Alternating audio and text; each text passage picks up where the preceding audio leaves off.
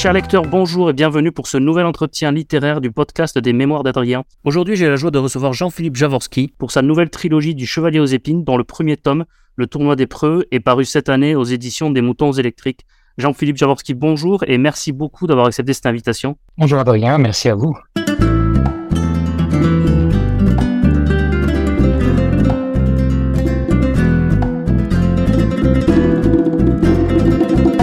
Je suis vraiment ravi de vous accueillir parce que vous êtes l'un des auteurs, euh, toute littérature confondue, euh, préférés euh, actuellement dans, le, dans le monde de, de la littérature. Donc c'est vraiment une immense joie pour moi de vous recevoir. Pour vous présenter rapidement, vous êtes écrivain, vous êtes également professeur de français dans un lycée à Nancy.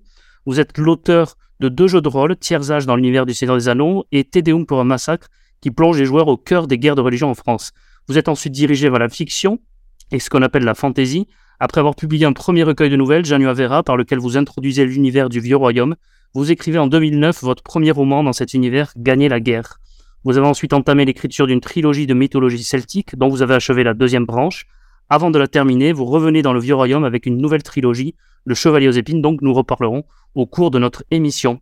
Euh, ma première question serait sur votre œuvre littéraire en tant que telle. Comment la définiriez-vous? Évidemment, on parle de fantaisie ou de littérature de l'imaginaire, mais euh, vos romans peuvent également se lire comme des romans historiques, voire même euh, mythologiques. Euh, vous êtes d'ailleurs lu par un public qui n'est pas forcément à lire, habitué à lire de, la fantaisie. un peu comme Dumas, qui je trouve est une passerelle entre ceux qui aiment la littérature classique et ceux qui ne sont pas forcément habitués à lire de la littérature classique. Est-ce que vous considérez comme une passerelle entre la fantaisie et les autres genres de littérature? Bon, on aperçoit comme ça. Euh, pour moi, je suis bel et bien un auteur de fantasy, ce qui n'exclut en rien le caractère euh, historique d'une grande partie de ma fantaisie. Euh, en ce sens que je me réclame euh, de l'influence de J.R.R. Tolkien, hein.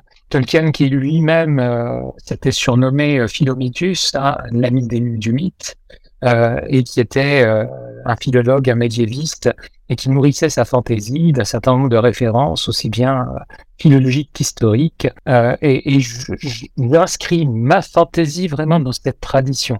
C'est-à-dire une littérature de l'imaginaire, mais une littérature de l'imaginaire euh, qui s'appuie sur des références anciennes, euh, historiques et littéraires. Je parlais d'Alexandre Dumas. Je sais que vous êtes euh, également euh, friand de l'époque des guerres de religion auxquelles vous avez consacré un, jeu de rôle.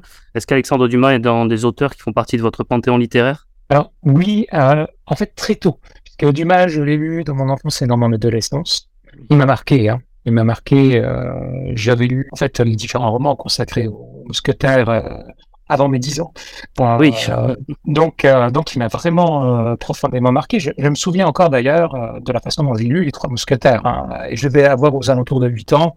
Je me vois encore allongé sur un parquet dans le salon de la maison familiale en train de de, de, lire le roman de Dumas, donc qui m'a vraiment marqué. Il y a peu de livres euh, dont je me souviens ainsi des circonstances dans lesquelles je les ai lus. Et ensuite, il y a beaucoup d'autres auteurs qui m'ont qui m'ont beaucoup euh, influencé. Euh, je, je, le disais tout à l'heure, euh, vous êtes également enseignant euh, de français dans un lycée. Est-ce que vous êtes toujours, est-ce que c'est toujours le cas aujourd'hui? Ah non, ça fait maintenant bientôt deux ans que je me suis mis en disponibilité pour écrire à plein temps. D'accord.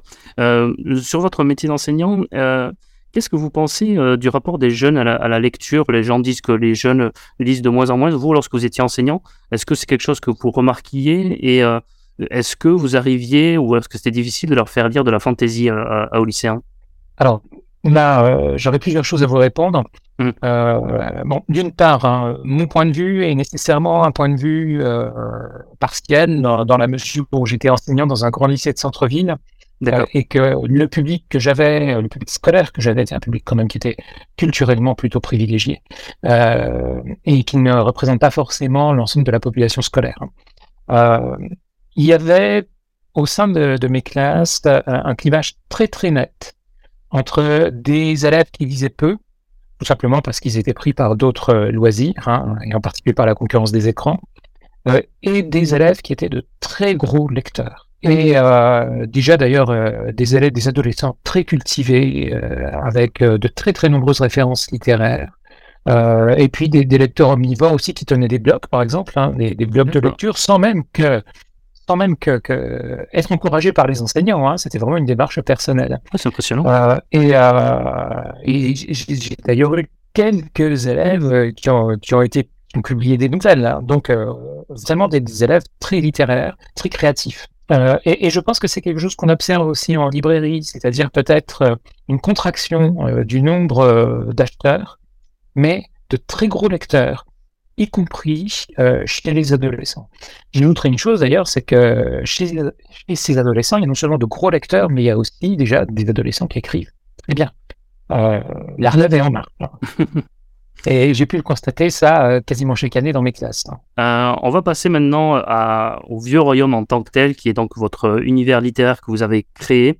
quelle est la genèse du Vieux Royaume? Comment êtes-vous passé d'un jeu de rôle à l'idée d'écrire des fictions dans cet univers? Alors, euh, la genèse elle est en fait assez accidentelle, puisqu'à l'origine, le Vieux Royaume, c'est un, univers de jeu.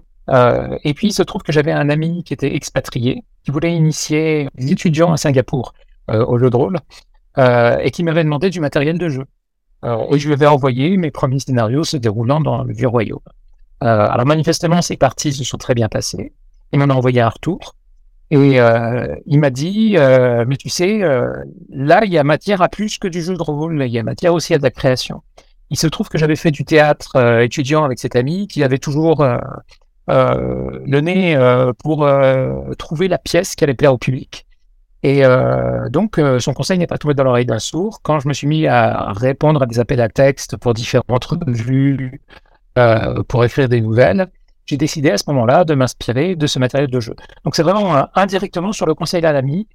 Euh, le, le Vieux Royaume, ça fait penser à une période historique euh, très fortement inspirée, j'imagine, qui se situe à la croisée du Moyen Âge qui se termine en France et d'une Renaissance qui débute en Italie. Et je trouve justement que la, fascination et, l'intérêt de cet univers de Vieux Royaume, c'est justement de se trouver à, la croisée de, de, cette période, de ce bouleversement historique. Pourquoi avez-vous choisi euh, cette époque? Est-ce que c'est pour cette raison ou pour, euh, pour parce que justement vous aimez cette euh, période? Alors, à l'origine, donc, il s'agissait d'un univers de jeu. Mmh. et cet univers de jeu, en fait, je l'avais conçu pour qu'il paraisse immédiatement familier aux joueurs. D'où les aspirations historiques. Hein. Je, je, les faisais jouer dans un cadre médiéval, hein, qui est la marche franche, hein, qu'on trouve dans certaines nouvelles de Janus Avera, qu'on trouve un petit peu dans Gagner la guerre. Euh, mais il me fallait dans ce contexte un pôle qui soit à la fois euh, culturel, politique, et qui soit un facteur d'instabilité. Euh, tout simplement pour nourrir les différents scénarios. et c'est à ce moment-là que j'ai pensé à, bien sûr, aux grandes républiques de la fin du Moyen Âge et du début de la Renaissance en Italie, qui étaient à la fois des pôles déjà de Renaissance et puis aussi des pôles financiers importants euh, et puis dont les querelles finalement euh, avaient aussi des répercussions dans les royaumes voisins. Euh, il me une relation entre une société encore médiévale et une société déjà renaissance, dont la rencontre et dont la friction allait être facteur de drame et de jeu à l'origine. Vous avez déclaré dans une interview, et j'ai vraiment adoré cette expression, que Benvenuto avait été un peu votre homme de main également pour percer dans le milieu littéraire. Comment crée-t-on un personnage comme lui? Parce qu'il n'est pas forcément ce que l'on peut considérer comme un héros classique euh, de littérature. Alors c'est assez particulier là encore. Euh, quand je me suis lancé dans la composition littéraire, j'ai d'abord commencé par des nouvelles. Et euh, j'avais entre autres comme objectif de traiter dans chaque nouvelle un archétype. Euh, donc euh, un, un, archétype issu de la littérature ou un archétype issu du jeu de rôle. Euh, donc le paladin qui est dans Vomacène, le prêtre qui est le confident de la fin des nouvelles, le magicien très raté hein, qui était Druscalam, et puis il me fallait un truand, il fallait le, voleur. et en fait, en termes de jeu, j'ai très peu d'affinité avec le personnage du voleur. Donc, un petit peu par obligation, j'ai commencé une nouvelle, qui était en fait le, premier incipit euh, de Mauvaise Donne. J'ai choisi une narration à la première personne parce que je voulais m'inspirer un petit peu des dispositifs du roman noir, euh, où on a souvent un, narrateur protagoniste. J'ai calé, j'ai séché parce que j'avais très mal commencé cette nouvelle. En fait, d'habitude, mes nouvelles, euh, je les écris une fois que j'ai la chute en tête et quelques préparations à cette chute. C'était pas le cas à ce moment-là.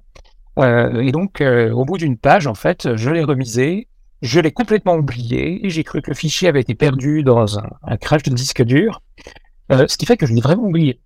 Or, j'avais fait une sauvegarde. Et en fait, euh, un an, 18 mois après, j'ai retrouvé cette sauvegarde. Et j'étais complètement frais devant le texte, je m'en souvenais plus du tout puisque j'y avais peu travaillé. Et euh, là, la, la, voix en fait du personnage m'a parlé et je me suis dit, il faut que je reprenne. Et là, il faut que j'y travaille sérieusement. Euh, donc, en fait, c'est un personnage que je m'étais contraint de traiter pour euh, des raisons, euh, disons, de composition globale d'un recueil, mais avec lequel j'avais pas d'affinité spécifique à l'origine. Euh, et puis, il est revenu vers moi. Alors, je l'ai traité d'abord dans une nouvelle. Quand j'ai envoyé ce recueil de nouvelles qui était Geneviève à différents éditeurs, j'étais très conscient du fait que mes chances de publication étaient quasiment nulles parce que les nouvelles, ça ne se vend pas. Alors, un recueil de nouvelles d'un inconnu, c'est absolument pas vendeur. Et donc, je me disais qu'il fallait qu'avec le recueil de nouvelles, je propose au moins aux éditeurs le synopsis d'un roman qui se situerait dans le même univers c'est un roman un petit peu plus vendeur et que ça pouvait être un, argument publicitaire pour euh, choisir euh, de publier ce, recueil. Et là, j'avais consulté mes premiers lecteurs. Sur les personnages les plus populaires dans le recueil euh, non publié hein, de Véran, il y en avait deux qui ressortaient.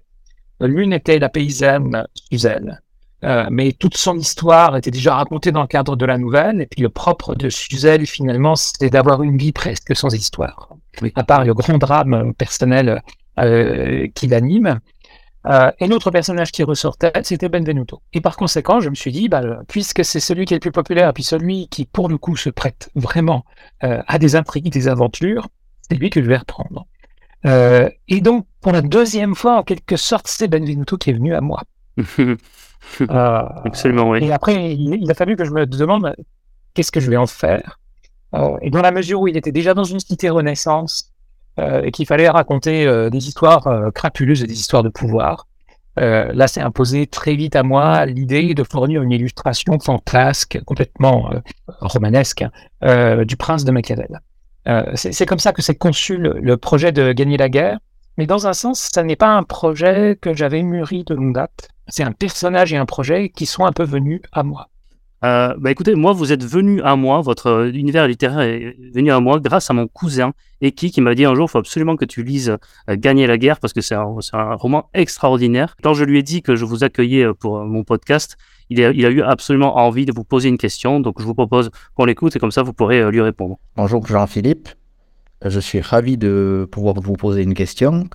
Ma, ma, question concernait Gagner la guerre, dont je suis, comme beaucoup j'imagine, en, en fan absolu. Euh, et c'était pour savoir euh, où, où c'est qu'en le, le livre aujourd'hui.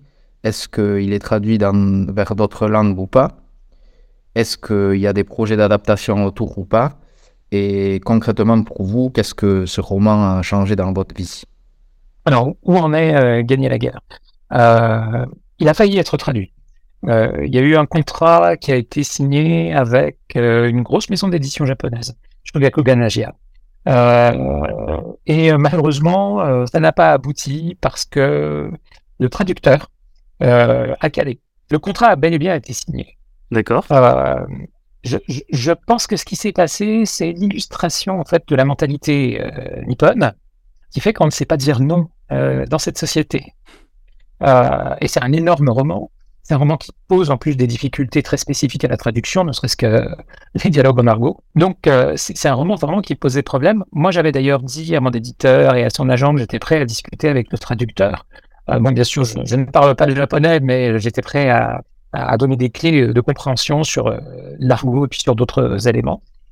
Euh, je pense que d'après ce qui m'en est revenu hein, très indirectement, le traducteur a dit à l'éditeur qu'il s'était mis au travail, il n'a pas réussi à se mettre au travail, et puis la date butoir est arrivée, le livre n'était pas traduit, le livre n'est pas sorti.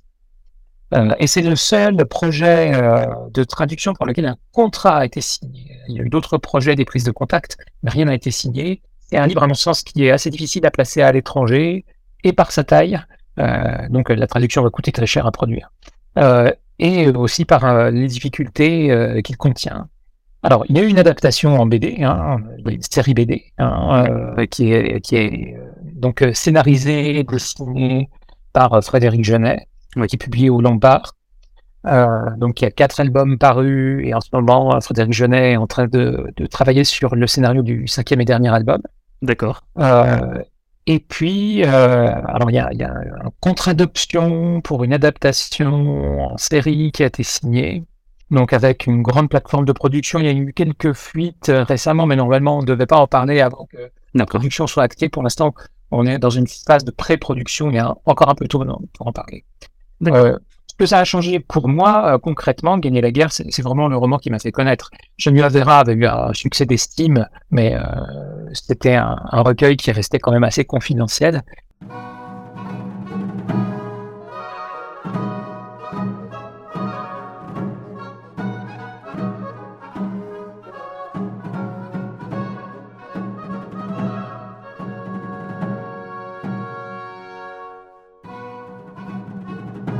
On va dire quelques mots également sur votre euh, euh, autre univers littéraire qui est Roi du Monde.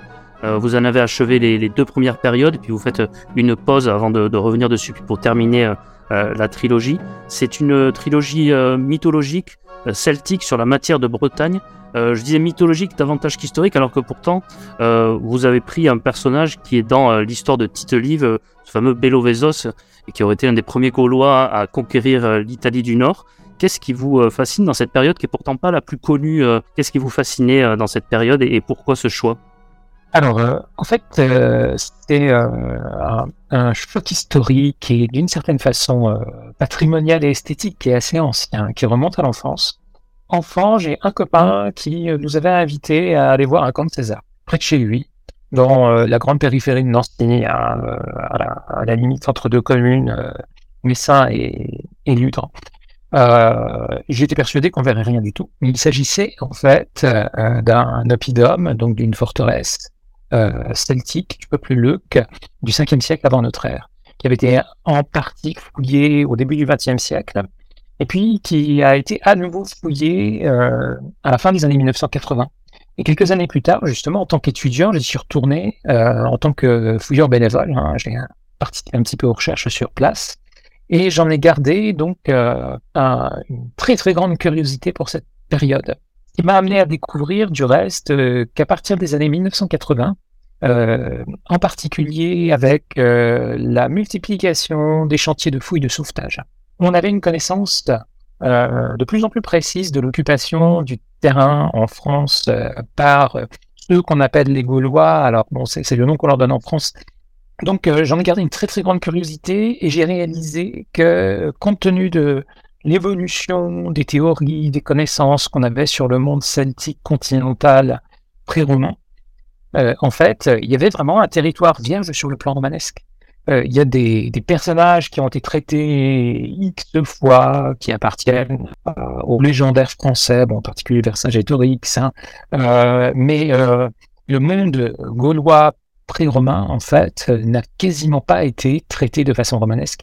Alors, c'est un projet que j'ai porté très longtemps, en fait, parce que mes premières idées, euh, je les ai eues, euh, les ai eues, en fait, à la fin du, siècle dernier.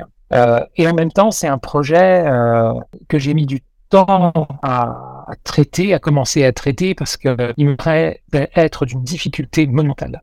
Il n'y a pas de travail de synthèse, en fait, hein, sur les différentes découvertes qui ont été faites depuis ces dernières décennies. Euh, il y a toujours euh, des connaissances extrêmement lacunaires, euh, des théories qui s'opposent. Chez les spécialistes, il y a vraiment des polémiques hein, sur les interprétations qu'on peut faire sur cette société, sans, parler d'ailleurs des chercheurs qui sont sans grande rigueur et qui proposent des théories. Donc, il y a un vrai maquis de théories, d'ouvrages à débroussailler, et ça me semblait extrêmement complexe. Et il m'a fallu du temps donc, pour m'y mettre. Quand je m'y suis mis d'ailleurs, quand j'ai commencé euh, le premier volume, euh, je n'étais absolument pas sûr de pouvoir aller au bout. Hein. Euh, je, me souviens d'avoir rencontré des difficultés dès les premières pages, dès les premières pages, pour essayer de, donner une restitution crédible en fait hein, de cet univers de l'âge de fer. Donc c'est aussi la raison pour laquelle d'ailleurs j'ai fait une pause parce que c'est un, un, travail très très éprouvant hein, que d'essayer de donner comme ça euh, une histoire, une représentation vraisemblable hein, de l'âge du fer des siècles avant l'invasion romaine. En tout cas, moi, c'est un univers que j'aime beaucoup. Euh, ça fait partie également de, des romans que, que, que je préfère et, j'espère vraiment qu'un jour, on aura donc euh, la fin de, de, cette trilogie. Je vous ai entendu dire d'ailleurs dans, dans une interview euh, que c'était une, une, écriture qui vous avait épuisé, un travail qui vous avait épuisé. Et vous parliez tout à l'heure de culture nippone. Ça m'a fait penser à un des, maîtres du manga actuel qui s'appelle Takehiko Inoue, qui a tout d'abord commencé par un, manga assez léger sur le basket, puis il s'est lancé dans une œuvre de l'adaptation d'un célèbre roman euh, sur un, samouraï qui s'appelle Vagabond. Et c'est une œuvre qui l'épuise tellement qu'il le mine et il arrive même plus à sortir des tomes qu'il est reparti sur euh, une autre série euh, un peu plus légère sur le manga, sur le basket handicapé, qui est très très bien aussi, qui est un autre chef-d'œuvre. Mais ça me fait penser à ça lorsque je vous ai entendu que finalement c'était un bol d'air frais de revenir dans, dans, le vieux royaume. Alors justement, cette fameuse trilogie, donc le Chevalier aux épines, vous abordez un personnage que vous aviez déjà mis en scène dans euh, Janua Vera, euh, et un duché, le duché de Bromael, qui était également présent. C'était une envie lointaine de, de, de, faire un jour un roman, une trilogie sur ce duché de, Bromael ah oui, tout à fait. Hein. Le, projet est très ancien en fait. déjà dans la nouvelle qui est présente dans Janua Vera, qui est une nouvelle que j'ai écrite en 2004, il y avait déjà des préparations au roman en fait. Euh, j'étais loin d'avoir euh, l'intégralité de l'intrigue hein, du roman en tête, mais j'avais déjà certains éléments de l'intrigue et j'avais laissé des préparations en particulier sur les relations qui existent euh, entre le chevalier, son écuyer et son page, puis aussi les relations avec la baronne de Bregor, qui est aussi un personnage secondaire qui réapparaît dans le chevalier aux épines. Donc c'est un projet très ancien. et en fait, pendant les dix ans pendant lesquels j'ai écrit euh, les deux premières branches de Roi du Monde, j'avais toujours en, arrière-plan ce projet de roman en tête. Euh, au bout de quelques années, même une certaine frustration de ne pas pouvoir euh, me mettre au travail dessus. Et en même temps, je pense que il y a aussi un désir qui est plus ancien, qui est celui d'écrire vraiment une fantaisie médiévale, du médiéval fantastique là pour le coup, euh, parce que ce sont mes premières amours euh, de lecteurs euh, et de joueurs de jeux de rôle.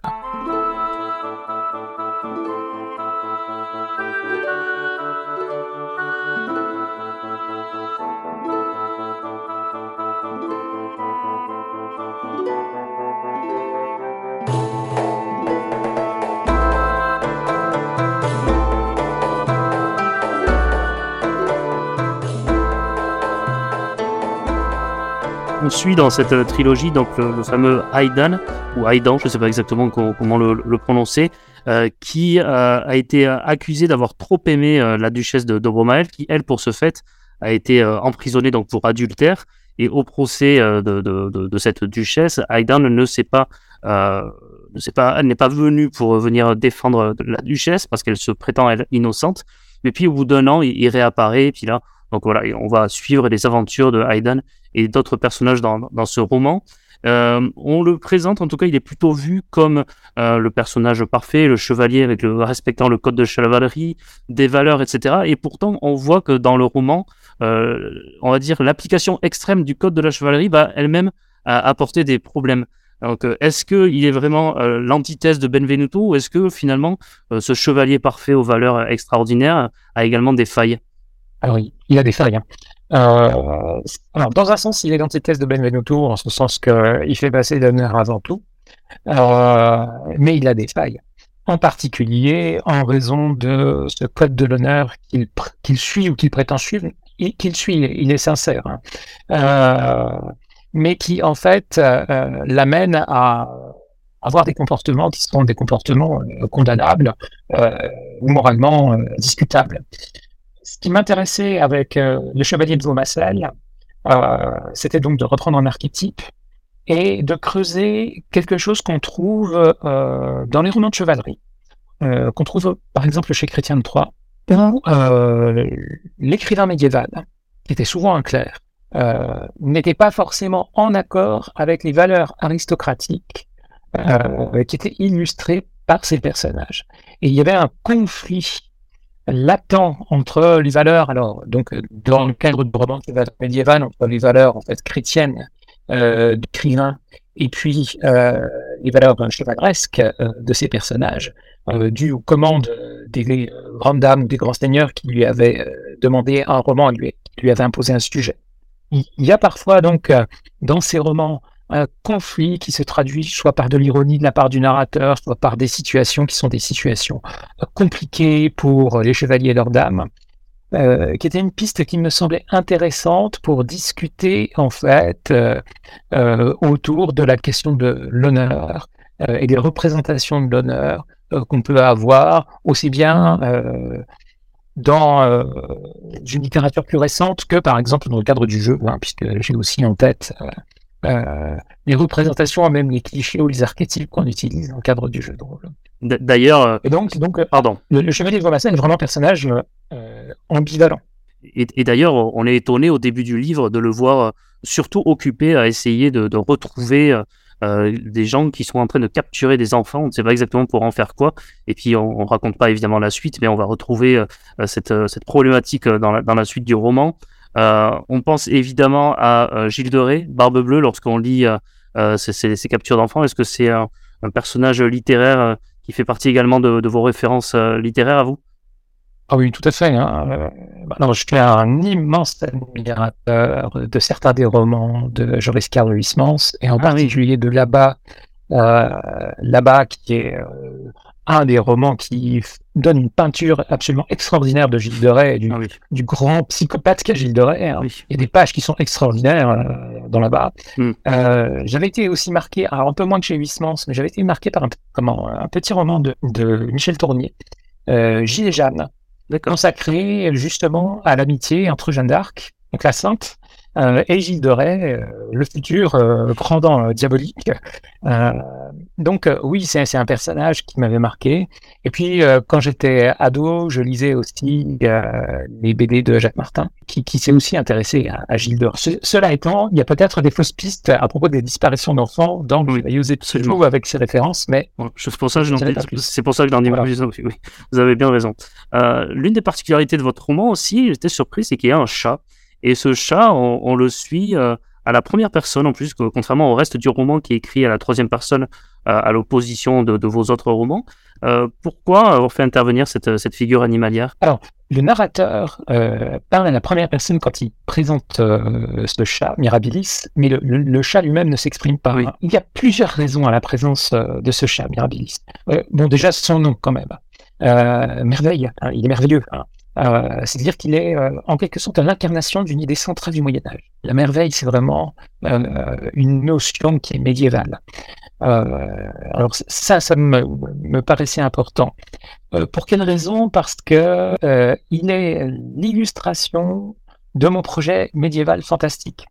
Ce que j'entends par là, c'est qu'en écrivant un roman médiéval fantastique, j'ai voulu écrire un roman qui soit à cheval entre les représentations ou les clichés euh, mettre fan euh, du jeu de rôle et euh, de toute une littérature fantasy actuelle, mais aussi qui soit un hommage à la littérature médiévale. Et ce personnage du chat, en fait, il est justement à, la charnière entre ces deux représentations. pour quelle raison?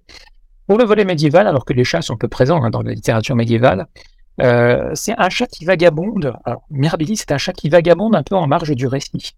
Mmh. Il observe n'a qu'une action très secondaire sur le récit lui-même. Euh, et euh, ce qui me l'a inspiré, c'est un certain nombre d'enluminures dans les, codex euh, médiévaux qui représentent sur les marges du récit des personnages ou des animaux qui sont fantastiques ou comiques, voire les deux. Donc, ce chat, c'est un petit peu l'enluminure marginale qui accompagne le récit. Et puis, en ce qui concerne vraiment le caractère mettre fan au sens euh, ludique, euh, rôliste du terme, là j'ai une source d'inspiration indirecte, mais j'ai une source d'inspiration très claire qui vient de Donjons et Dragons. Euh, dans Donjons et Dragons, le personnage du magicien peut prendre un familier. le familier, qui se présente sous la forme d'un animal, va lui donner un certain nombre d'avantages.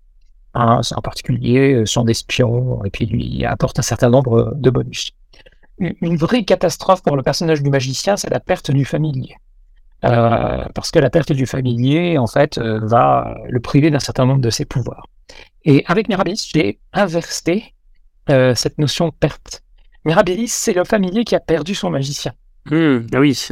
euh, et qui euh, offre un peu ses services à votre magicien, c'est ça, oui. qui, qui, qui, qui, est assez libre. Et ça m'amusait beaucoup d'inverser en fait euh, le processus. Et en ce sens, il est à la croisée aussi bien d'influence médiévale que d'influence ludique et robuste. Comment avez-vous écrit, comment avez-vous fait pour écrire cette immense scène de tournoi entre équipes que j'ai trouvé absolument extraordinaire? Fait vraiment, c'est l'un des grands atouts de votre roman, c'est ce tournoi. Et vous rappelez en plus que euh, les, tournois se faisaient vraiment souvent en combat euh, par équipe. Euh, je pense également à, un autre roman écrit par Fabien Cerruti dans sa saga du bâtard de Kosigan qui met également en scène, et ça m'a vraiment fait penser en termes de, qualité également à, cette scène extraordinaire qu'il a lui aussi mis dans, sa saga. Et, là, vraiment, je tenais à vous féliciter pour, pour ce passage vraiment génial. Comment vous avez fait pour l'écrire et quelles ont été vos sources d'inspiration et de recherche? Alors, euh, vous le dites vous-même, hein, c'est en fait un passage qui est très documenté. Euh, je me suis inspiré de certains ouvrages, j'ai plus le détail bibliographique en tête, mais euh, il y a un ouvrage historique intitulé Rompez les lances, j'ai plus l'auteur en tête, euh, je pourrais le retrouver, mais qui est, vraiment euh, consacré à l'étude du tournoi en tant que sport, hein, en gros du XIe siècle jusqu'au XVIe siècle. Hein. Euh, je me suis inspiré aussi euh, de certaines biographies, en particulier de la biographie de quelqu'un qui est proche pour moi historiquement, enfin historiquement, localement, pas, pas chronologiquement. Euh, la biographie, par exemple, euh, du bon roi René de René d'Anjou, ah oui. de Lorraine, au début du XVe siècle, euh, qui a été un grand amateur de tournois et qui a écrit lui-même, d'ailleurs, euh, un livre sur l'art du tournoi. Et puis j'ai été puisé chez différents historiens. J'ai aussi, au niveau de l'esprit euh, du tournoi, euh, pas mal puisé dans chez Georges Duby, en particulier dans l'ouvrage qu'il a consacré à Bouvines, où en fait il montre bien que la façon de combattre à Bouvines chez, la, noblesse, hein, c'est typiquement un combat de tournoi plus qu'un véritable combat de guerre tel qu'on le concevrait dans la guerre moderne. Donc, j'ai panaché un certain nombre de, de, ces références. Euh, et puis ensuite, au, niveau de l'écriture à proprement parler, euh, là, j'ai centré euh, vraiment le point de vue sur un personnage pour qu'on assiste au combat en fait en, en, situation d'immersion. pour restituer à la fois la violence, l'incertitude, et puis toute la charge sensorielle en fait euh, il me semblait important en particulier qu'il y ait des notations sur les chevaux, sur les efforts des chevaux, euh, sur les impacts, euh, sur les angles morts aussi, hein, puisque dans un combat comme ça, les angles morts sont un facteur de suspense terrible. donc, alors ça, cette, façon de procéder, en fait, ça me vient aussi du jeu de rôle, hein, de la maîtrise du jeu de rôle, où quand on, va décrire une scène à des joueurs, entre autres une scène de combat, on va en quelque sorte limiter les informations qu'on donne à ce qu'ils perçoivent. Euh, et, là, j'ai procédé de la même façon, euh, ce qui renforce euh, l'incertitude et le suspense de la scène de combat. Au-delà de l'intérêt immense du récit, de, la narration de, de ce roman, c'est encore une fois, je trouve, une vraie expérience de lecture et une vraie expérience stylistique parce que, et c'est peut-être ça aussi qui fait que votre œuvre est difficile à traduire, là, vous convoquez également des formes de, de, de, chansons de gestes médiévales. Donc il y a une vraie une volonté euh, de mélanger les styles et de mélanger les formes d'écriture euh, dans ce roman. Euh, je pense que vous faites allusion au, passage en vers. Oui, c'est ça. Oui, oui. alors, ces passages en vers, en fait, ce n'est pas de la chanson de geste, c'est du roman. ah, d'accord, ah, ben, vous voyez. C'est du roman. Alors, la, la, nuance, pour nous, elle est très ténue, hein, mais elle était parfaitement identifiable pour le public du XIIe siècle. D'accord. la, chans la chanson de geste, en fait, elle est écrite en laisse, c'est-à-dire une série de vers qui ont toujours la même rime. Alors que le roman va être écrit en rime suivie, mais avec euh, une grande variété au niveau des rimes. D'accord. Et je voulais effectivement qu'il y ait un roman de chevalerie dans le roman de chevalerie. Donc je reprends la forme en fait du roman de chevalerie de Chrétien Troyes, l'octosyllabe en euh, rime suivie. Euh, alors pour différentes raisons. Pour le dire très très vite, en fait, s'il y a un roman de chevalerie dans le roman de chevalerie, c'est parce que dans l'histoire de la chevalerie, comme dans l'histoire de la littérature, euh, je pense qu'il n'y aurait pas eu de mentalité chevaleresque sans roman. Euh, et qu'il n'y aurait pas eu de roman sans le goût de la noblesse et de la noblesse chevaleresque pour le roman. Euh, il y a un certain nombre de chercheurs qui montrent ça très bien. Je pense en particulier à Martin Aurel, hein, qui est un grand médiéviste actuel. Ah oui, oui, oui. Euh, et euh, qui montre qu'une partie de la sociabilité de l'aristocratie au XIIe, XIIIe siècle euh, se noue autour du débat sur le roman de chevalerie et autour de l'imitation du roman de chevalerie. Et je voulais qu'il y ait donc cette relation entre ma société chevaleresque fictive et le roman de chevalerie, d'où la présence euh, de cette mise en abîme hein, du roman du bel exemplaire dans le roman du chevalier aux épines.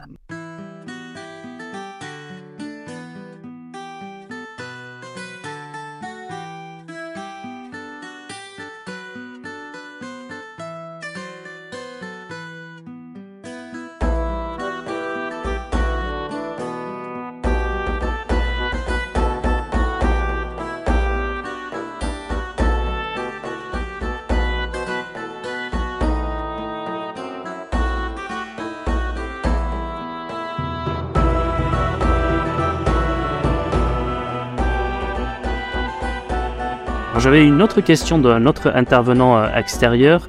Il s'appelle Julien et il gère euh, le compte euh, L'envers du manga. C'est un grand passionné de manga, donc il ne lit principalement que ça. Mais parmi les, romanciers qu'il lit, il y a Alexandre Dumas et puis il y a Jean-Philippe Javorski. Donc vous faites partie de son panthéon littéraire également. Et puis il avait une question également à vous poser. voilà, donc on va l'écouter de suite.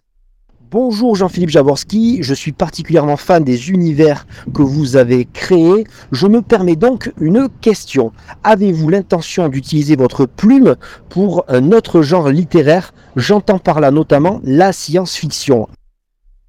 je suis un lecteur de science-fiction. J'ai aussi euh, dans mon panthéon filmique un certain nombre de films de, science-fiction.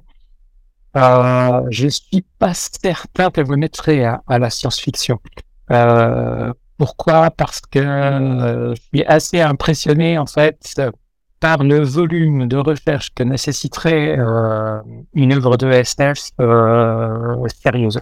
Et il y a une telle rapidité de l'évolution de des technologies, de la société, que ça, me, paraîtrait extrêmement ambitieux. dans la mesure où j'ai quand même je me suis beaucoup plongé en fait euh, dans l'étude de, l'histoire euh, pour produire ce que ce que j'ai déjà écrit. Et puis j'ai encore disons, quelques projets de, de, bouquins euh, qui relèvent plutôt de la fantasy ou de la fantasy historique. Euh, j'étais partagé, hein, j'étais tenté, disons, hein, d'écrire de, de la parce que je suis un lecteur de SF et parce que le, genre m'a toujours plu.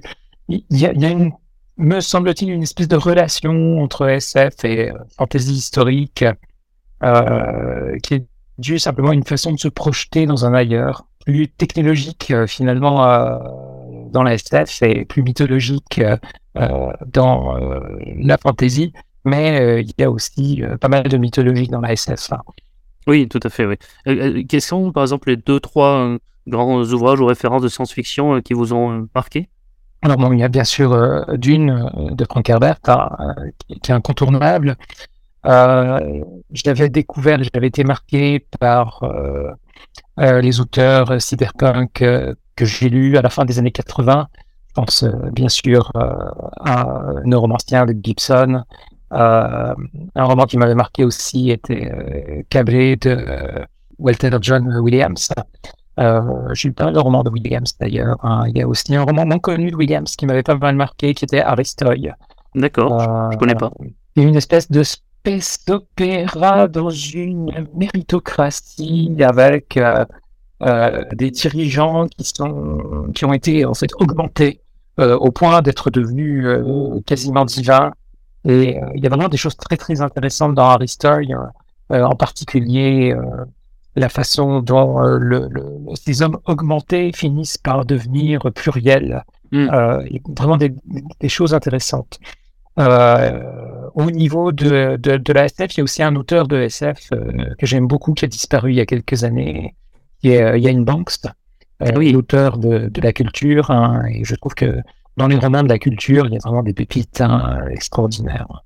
Donc, euh, tout récemment, d'ailleurs, j'ai lu aussi euh, un roman que j'ai trouvé pas mal, un roman d'une d'une d'une jeune autrice, bon, en fait, d'à peu près mon âge, hein, mais française. Hein, donc Émilie Kerbalek, hein, Quitter les mondes d'automne. alors, c'est un roman à lire par un amateur de manga d'ailleurs, parce que Émilie Kerbalek est d'origine japonaise.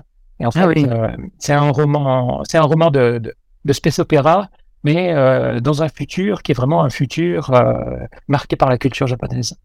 Ben, écoutez, ça va l'intéresser alors à Julien.